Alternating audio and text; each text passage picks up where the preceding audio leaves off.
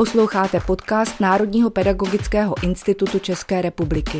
Sérii o bezpečnosti a právu v kyberprostoru pro vás připravuje Václav Maněná.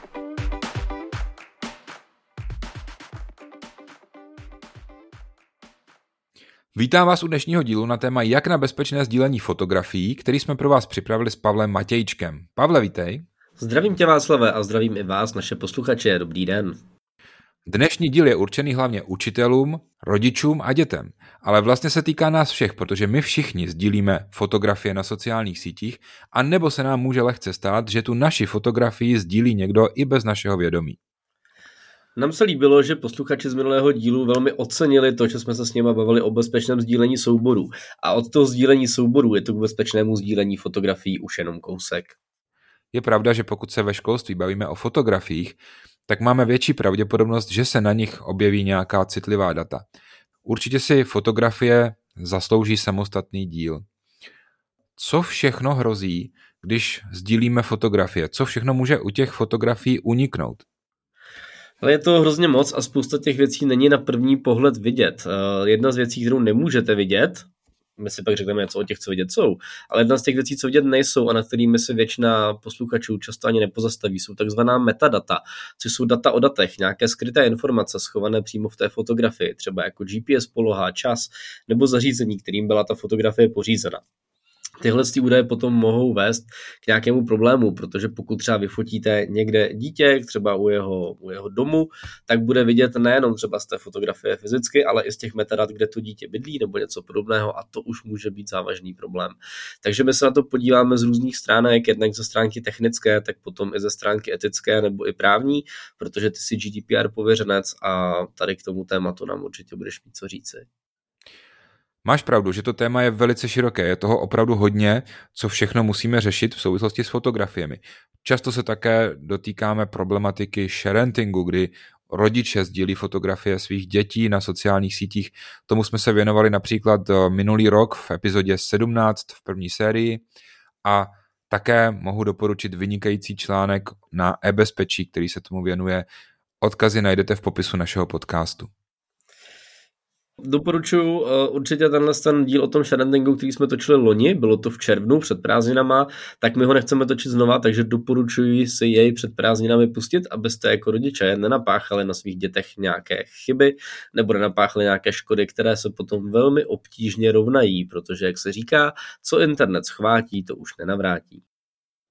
Ještě než se budeme bavit o té technické stránce, tak možná hned na úvod je dobré připomenout, že už dlouho u nás v České republice platí, že pokud chcete někoho vyfotit, tak musíte mít jeho souhlas. Vůbec to nesouvisí s G D P R, ta povinnost už je tady hodně dlouho s námi, vychází z naší legislativy, a opět bych tady rád doporučil vynikající přehledný stručný článek na e-bezpečí, který najdete v popisu podcastu. Obecně jde o to, že podle našeho občanského zákoníku a podle Listiny práv a svobod je nutné mít vždycky souhlas člověka, kterého fotografujeme nebo nějakým způsobem zaznamenáváme jeho podobiznu. To znamená, může se třeba jednat o nějaké krátké video. G D P R se týká hlavně právnických osob nebo osob fyzických, kteří nějakým způsobem více systematicky shromažďují data. Takže velice často slýchám takový ten nářek na to, že to G D P R nám vlastně strašně moc svazuje ruce, ale ono to tady bylo už dávno před G D P R. A poslední věc z té, řekněme, legislativy, kterou bychom se měli řídit, jsou podmínky těch sociálních sítí a služeb, na které ty fotografie umisťujeme. O tom se budeme bavit za chvíli. Ale hlavně si myslím, že bychom měli vždycky mít na paměti morální stránku věci, takže ještě než začneme nějak o té fotce přemýšlet, jestli vůbec toho člověka fotit a jestli vůbec pak tu fotku někam dál dávat, tak bychom se měli zamyslet, jestli je to opravdu správné z hlediska třeba etiky a jestli ten člověk o to stojí. Já jsem rád, že se tohle téma otevřel, protože často nad tím lidé takhle vůbec nepřemýšlejí. My jsme se tomu právě věnovali v tom šrentingu, ale nejenom u vlastních dětí, ale i u ostatních je potřeba přemýšlet nad tím, jestli vůbec chtějí, aby jsme je fotili, anebo to zveřejnili. Takže je dobře, že si tuhle tu problematiku zmínil.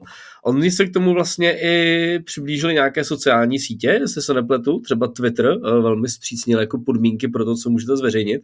A pokud se té sociální sítě jako nezdá ta fotografie a vyhodnotí, že by tam měl být někdo, jehož souhlas nejspíš nemáte, tak vám ji označí, zakáže vám ji zveřejnit. Je to tak? Je to tak a na té fotografii se často mohou vyskytnout i věci, u kterých by nás to vůbec nenapadlo. To znamená, třeba na Facebook je zakázáno, je to přímo v podmínkách Facebooku, dávat třeba fotografie, na kterých je S P Z auta. Nebo možná si se někdy i třeba sám setkal s tím, že pokud nahraješ nějakou fotografii, na které je vidět doklad nějaký, doklad totožnosti, takže vlastně to je zakázané a většinou Facebook tohleto třeba automaticky stáhne. Takže opravdu těch věcí je hodně. My jsme se už v některém z minulých dílů věnovali problematice O S I N T u, takovéto dohledávání informací z veřejně dostupných zdrojů. A třeba skvělý příklad, který se stal v České republice, někdo vyfotil vstupenky, dal je vlastně jakoby, jo, fotka, prostě tři mladí lidi mají v ruce vstupenku, že jdou na koncert, že mají koupený vstupenky. No a když na koncert přišli, tak zjistili, že vstupenky už někdo místo nich použil. Jo. Takže někdo si prostě jako nazvětšoval tu, tu fotografii, měl tam ty Q R kody, no a vlastně jako u vstupu se nechal nafotit ty Q R a prošel místo nich dovnitř. Takže to jsou vlastně jako věci, které nám třeba jako nedojdou, ale opravdu je dobrý přemýšlet, co je na té fotografii viditelný a k čemu by to mohlo vést. A nejenom teda na popředí, jako jsou třeba ty vstupenky, ale pak třeba na pozadí, jako jak říkáš právě S P Z ky dalších aut a tak dále. Tohle jsou ale věci, které často nezdílíme záměrně. Přesně jak jsi říkal, my si to zkrátka neuvědomujeme, že na té fotce může být něco, co není vhodné sdílet, anebo co je v rozporu přímo s pravidly té sociální sítě. Mně ještě napadá takový příklad, který si i ty mockrát už zmiňoval, že si viděl třeba fotografii učitelského sboru, a bylo to ve sborovně a potom tam za nimi byla nějaká nástěnka s hesly. Takže určitě bych doporučil nejen jako pověřenec, ale i jako učitel podívat se na to, jestli na té fotce nejsou nějaké citlivé věci, které byste opravdu nechtěli sdílet s celým světem. Ale stejně asi nejčastější případ, kdy tedy sdílíme něco vědomně a není to často v pořádku, tak jsou fotografie dětí anebo fotografie osob. Ale souhlas. Já u těch dětí se jako nejčastěji obávám toho, že rodiče to jako špatně vyhodnotí, nebo často třeba i prarodiče nebo učitelé prostě.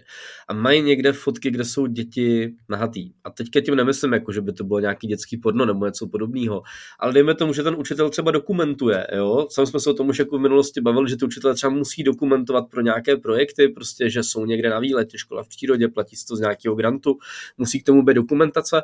Takže ty učitelé prostě fotí a fotí jak na běžícím pásu, když to takhle řeknu. A mezi těch sto padesát fotek, co oni za den prostě udělají, se přimíchá jedna, kde sedí prostě děti na toaletě nebo se koupou v bazénku a jedno z dětí nemá plavky.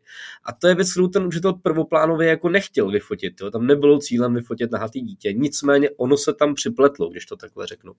No a tenhle fotografie, když se někam dostane ven, tak z toho může být velký problém. Jednak jako právní, druhak potom tyhle ty fotografie potom velmi často se dostávají. Uh, I na nějaký právě jako pedofilní fóra, kanály, kde se pak šíří, generuje se tomu obrovské množství zhlédnutí. No, typicky těm bylo známý hodně český portál rajče tečka cé zet, kam třeba hodně jako školy, školky i soukromí osoby vlastně nahrávají fotografie. A myslím, že Kačka Vokrouhlíková ze sdružení C Z tečka N I C na to měla super prezentaci, která se jmenovala Naháči a prdeláči. Podle toho to najdete na Google, anebo pak budete mít odkaz i v popisu tady toho podcastu, kde jsou vlastně takhle jako vytržený z kontextu fotky, kde prostě z těch, já nevím, padesáti fotografií tam je jedna, kde je nahatý dítě.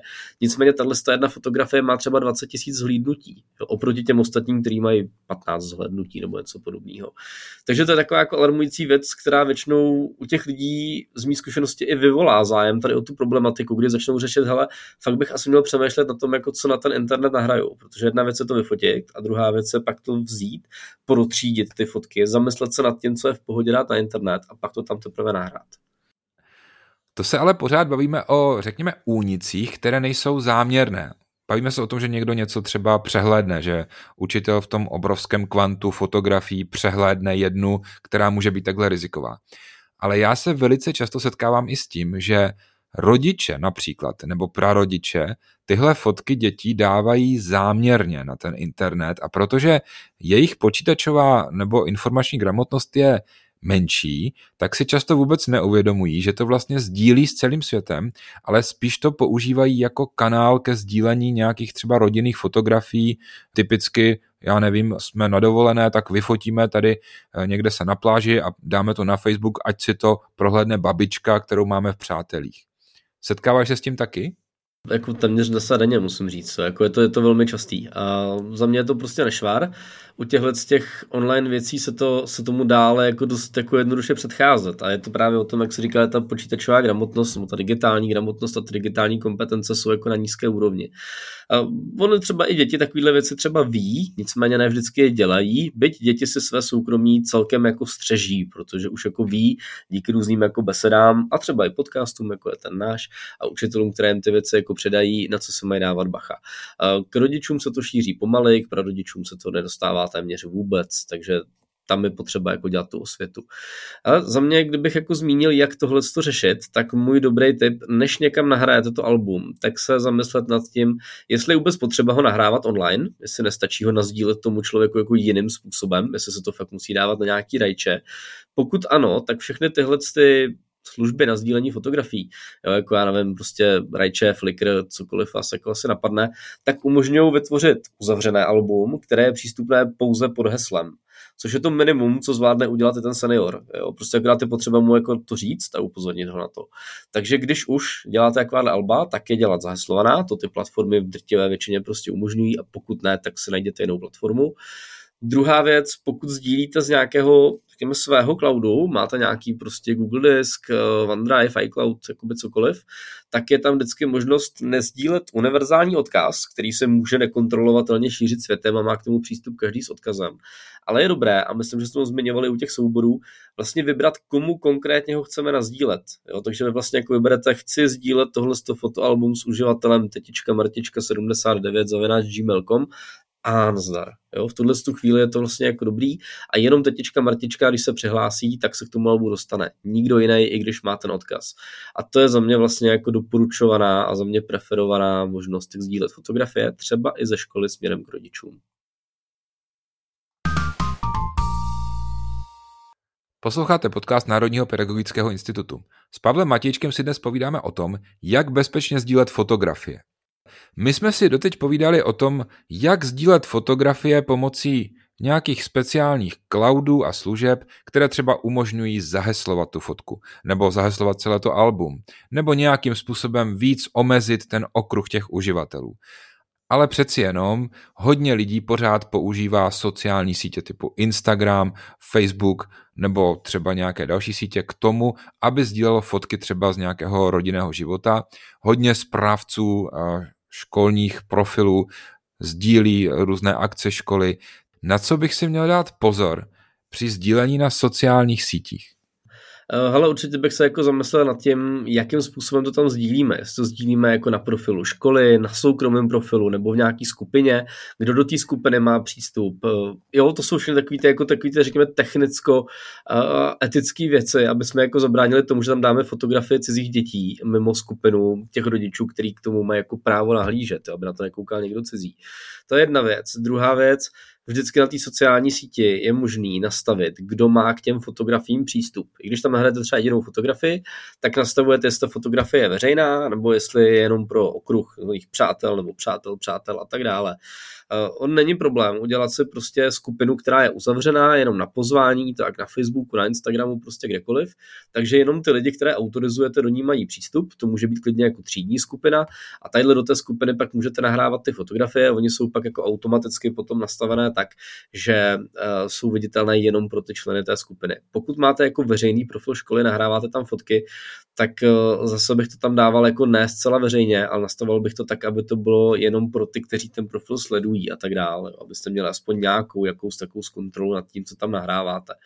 Takže za mě je naprosto jako legitimní dávat si pozor na to, jestli tam nahoře není taková ta ikonka ta zeměkoule, to je takové to úplně veřejné, tomu bych se úplně vyhnul i na soukromých profilech, i na těch školních. Zároveň pokud používáte Instagram nebo něco jiného, tak tam máte možnost zase založit si jako privátní profil, to znamená, že vás nemůžou sledovat všichni, ale jenom teď se autorizujete. U Facebooku to pak nahrazují ty facebookové skupiny a tam už se s tím dá docela hezky vyhrát. A pokud se s tím nevíte rady jako učitelé, klidně se zeptejte dětí, protože oni tyhle ty věci umí velmi dobře nastavit a podle mě je úplně legitimní, aby vám s tím ty děti normálně pomohly. A najdete tam určitě jako spoustu minimálně chlapců, ale i dívek, kteří mají zkušenosti s tím moderováním těch kanálů, protože mají různé herní skupiny a tak dále. Takže klidně můžete zkusit tuhle cestu. Stejně bych ale doporučil, aby na profilech školy byly fotografie, které opravdu máme ošetřené, víme, že máme souhlas těch fotografovaných osob a počítáme dopředu s tím, že jsou to zkrátka fotografie, které je možné sdílet veřejně. Ale nejen ve škole se velice často dostáváme do situace, kdy máme fotografie, které potřebujeme archivovat. Můžou to být třeba, jak už si o tom mluvil, z nějakého projektu fotky, nebo zkrátka jsou to nějaké dokumentační fotky, které rozhodně nejsou určeny ke zveřejnění. Ale v té škole je musíme nějakým způsobem bezpečně ukládat. A tady já se často potkávám s tím, že se třeba vypálí na nějaké DVDčko, nebo že je někdo uloží na flešku a to určitě ve většině případů není v nějaké šifrované podobě. Takže co bys doporučil školám, které potřebují bezpečně a třeba dlouhodobě ukládat fotografie pro své interní potřeby? Já bych paradoxně možná doporučil nějaký ty DVDčka, CDčka, nicméně ukládat to tam šifrovaně a on pak zase nastává problém s tím, že když má někdo ten šifrovací klíč a ten člověk odejde, tak se k tomu nedostanete. Takže je určitě dobrý mít na to nastavený systém, který má, řekněme, je řízen zhora, to znamená, že jako hlavním nositelem tadyhle toho bych to nazval jako projektu, bude někdo z vedení, typicky zástupce nebo někdo podobný, kdo potom má přehled o tom, jak se co archivuje a kde. Za mě třeba jako co potkávám je, říkáš CDčka, mám zkušenosti zase s fleškama, jo, že učitelé to prostě jako nahrávají na soukromí flešky, ty soukromí flešky z těch domácích počítačů, kde to z toho foťáku přenesou do toho školního počítače, jak nahrajou na flešku, tu pak odnesou někam do školy.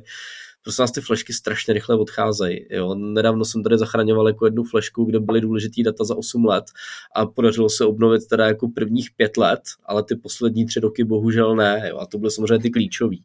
Takže já vám doporučuji, nepoužívejte flash disky, to už je lepší to CDčko, zase ho ale nesmíte poškrábat, to znamená, že musí ležet nějak rozumně. Pak nastává ten problém, který jsi zmiňoval ty, máte někde krabici, kde je naházených prostě dvacet CDček, třeba i v obalu, ale má k tomu přístup úplně kdokoliv. A to taky není dobrý. Takže vy byste, a teďka to nechci jako přehánět, jo, ale správně by i ve školách mělo fungovat něco jako klasifikace informací, kde máte vlastně jako přímo řečeno, ke kterým informacím má kdo ze sboru přístup a k těm informacím, ke kterým přístup mít jako třeba nemají všichni, tak ty jsou na nějakém speciálním místě jako archivované a zabezpečené. Nicméně, jakým způsobem to zabezpečit, pak už záleží na každé škole.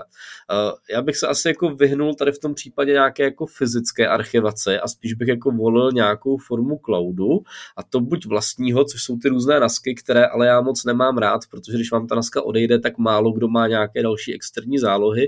Proto se přikláním k nějakým cloudům, jako je Google Workspace pro školy nebo Microsoft OneDrive prostě pro organizace a, a školy samozřejmě jo, v té edu licenci. Takže já jsem spíš jako zastáncem toho, mít udělaný vyloženě archiv na nějakém takovémhle vlastním cloudovém úložišti, které jako škola máte a využíváte a tam pak můžete velmi elegantně řídit přístup jednotlivých zaměstnanců. Přitom ten školní admin, pokud zaměstnanec odejde, může ty data převzít a delegovat ten přístup na někoho jiného. Což vlastně u těch fyzických nosičů můžete zajišťovat jen velmi těžko. Jo? Nedovedu si představit, že máte několik místností, několik klíčů, nějakého klíčníka, který to řídí.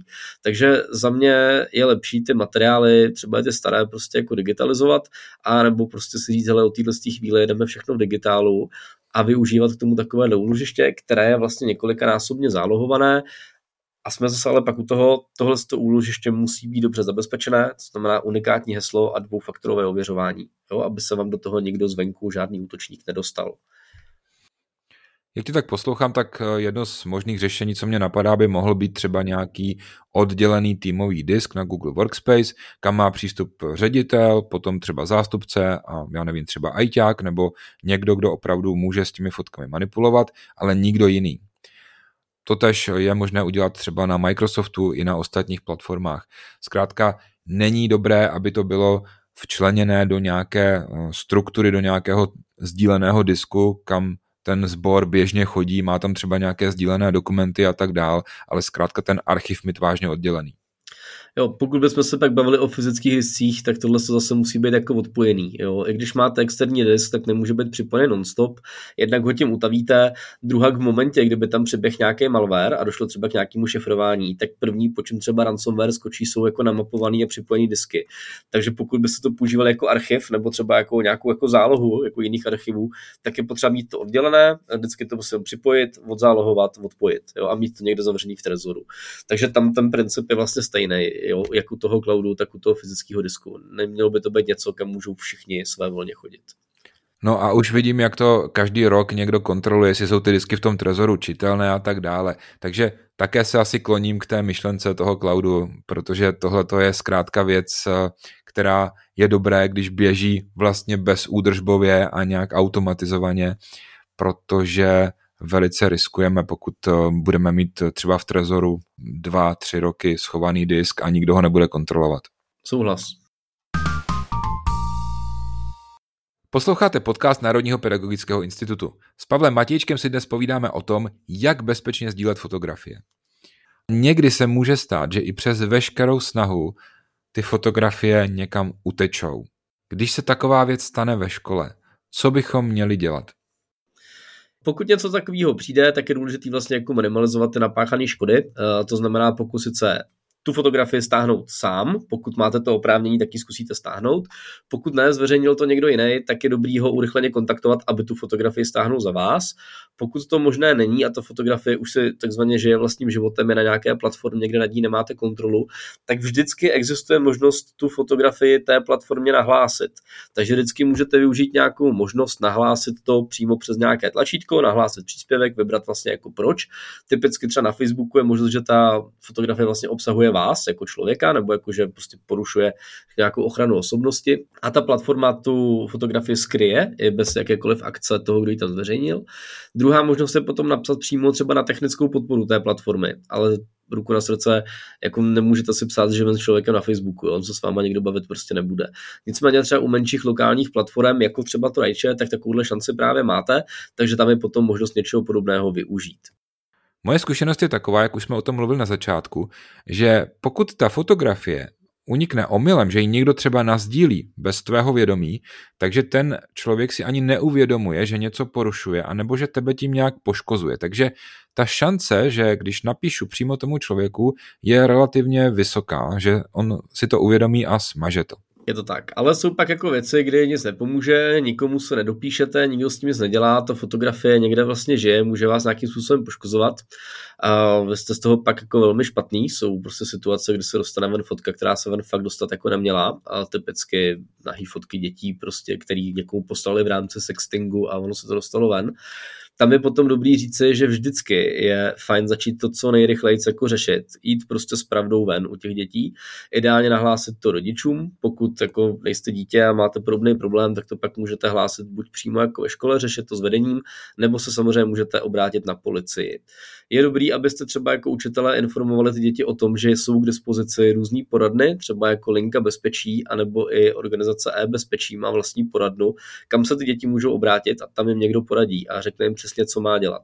A to je podle mě věc k nezaplacení, protože ty děti se často bojí, nebo to nechtějí řešit s učitelem a nebo rodičem, proto je pak dobrý využít nějakou takovou organizaci třetí strany, která je na to specializovaná, má tam zkušenosti, má tam odborníky, jsou tam psychologové, jsou tam lidi od policie, kteří jsou do toho zapojení a ty vám jako velmi přesně jsou schopní buď dát nějakou radu, nebo vás nasměrovat k tomu, jak to máte teďka řešit.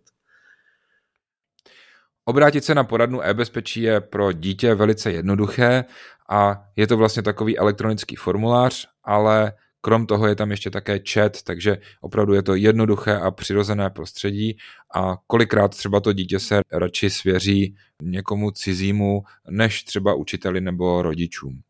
Já bych na to možná jako navázal vlastně posledním bodem, který tady k tomu mám jako připravený, a to je to, prosím vás, sdílejte vlastní chyby. V momentě, kdy se vám něco podobného stane, tak jako nikdo není neomylný, nikdo se vám za to asi jako nebude smát, ale jsou to věci, o kterých je potřeba mluvit, protože tohleto téma se ve společnosti moc jako neprobírá. Takže pokud se vám někde jako stalo, že vám někde utekla nějaká fotka nebo jste zveřejnili něco, co jste neměli, normálně se o tom bavte s ostatníma, řekněte jim svou zkušenost, řekněte jim, jak jste to řešili, jestli se vám to povedlo, nepovedlo. Ono to pak jako přispívá k té diskuzi tady na to téma a je podle mě důležitý o tom mluvit, jo, a i s těma jako dětma se tady o tom bavit, protože třeba děti to jako mezi sebou sdílejí, mám zkušenost takovou dětí, že řeknou, jo, hele, mně se tam stalo, já jsem poslala někomu fotku, týpek ji prostě zveřejnil, byl z toho průšvih, v životě už to neudělám, jo, ale dospělí tak daleko často nedojdou. Tohle můžu potvrdit a mám k tomu několik historek ze života ajťáka, protože se mi mockrát dostaly pod ruku počítače, které bylo potřeba nějakým způsobem třeba optimalizovat nebo zachránit data a viděl jsem spoustu věcí, které jsem nikdy vidět vlastně nechtěl. Lidé to měli třeba úplně obyčejně na ploše nebo zkrátka v nějaké nezašifrované podobě. A o tom právě taky velice často mluvím se svými studenty, protože tohle je věc, kterou si hodně z nás třeba vůbec neuvědomuje. Mně se stalo, že jednou při online vyučování jedna paní učitelka při webináři nasdílela jako velmi intimní fotografii svému kolegovi a jemu to probliklo na ploše zrovna ve chvíli, kdy sdílel obrazovku. Takže spousta lidí se toho všimla, nikdo to teda decentně nekomentoval. V každém případě jsou to věci, které se jako dějou, i byl z toho online záznam mimochodem, pak jsme ho stříhali. Takže prosím vás, dávejte si na tyhle věci pozor. Opravdu stát se to může komukoliv a těch historiek máme tolik, že to by vydalo na samostatný díl. Možná někdy, když bude prostor, tak uděláme nějaký takový sranda díl, kde si takovéhle věci řekneme.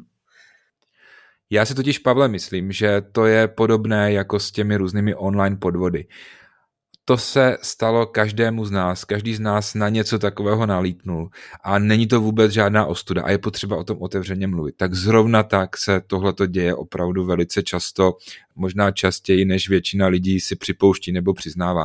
A tím, že o tom budeme mluvit, tak opravdu si myslím, že je to velice dobré preventivní opatření. To je skvělý, Václav, hele, to je takový pozitivní ukončení. Já jsem teda rád, že jsme si řekli všechno podstatné tady na to téma, jednak jsme připomněli ten sharenting, řekli jsme si taky, jaký jsou vlastně rizika toho nesprávného sdílení fotografií, bavili jsme se vlastně i o tom, jak ty fotografie zabezpečit, čemu se vyhnout, na jaký platformy si dát pozor, anebo taky, jak ukládat fotky, které vlastně vůbec sdílet nechceme. Čímž bych to teda asi jako shrnul, myslím si, že tady máme komplexní návod pro ty uživatele a vlastně všechny odkazy, o kterých jsme se bavili, potom najdete v popisu našeho podcastu. Takže se na něj určitě podívejte. Pavle, děkuji ti za skvělé tipy a za to, jak jsi upřímně sdílel svoje osobní zkušenosti. Ale přeci jen si myslím, že bys nám měl říct ještě jednu velice důležitou informaci. A tou poslední věcí na závěr je to, že jsme byli pobídnuti k tomu, abychom se přihlásili do soutěže Podcast roku. Ono není tak potřeba se tam hlásit, stačí, když pro nás budete hlasovat. My tam nemusíme mít ani žádnou kolonku, my vám do popisu podcastu klidně dáme tam formulář, kde je vlastně odkaz na hlasování a když na první místo napíšete KYBcast, tak nám dáte hlas. My si ho sami dáme určitě taky. To je pravda, protože si myslím, že už by to po těch letech stálo za to, aby jsme vyhráli a možná, že by stálo i za to, aby kvůli nám udělali novou kategorii, kde by jsme byli sami. Nicméně my tam sami možná budeme, protože tam je kategorie vzdělávání a to je přesně kategorie, do které náš podcast podle nás spadá.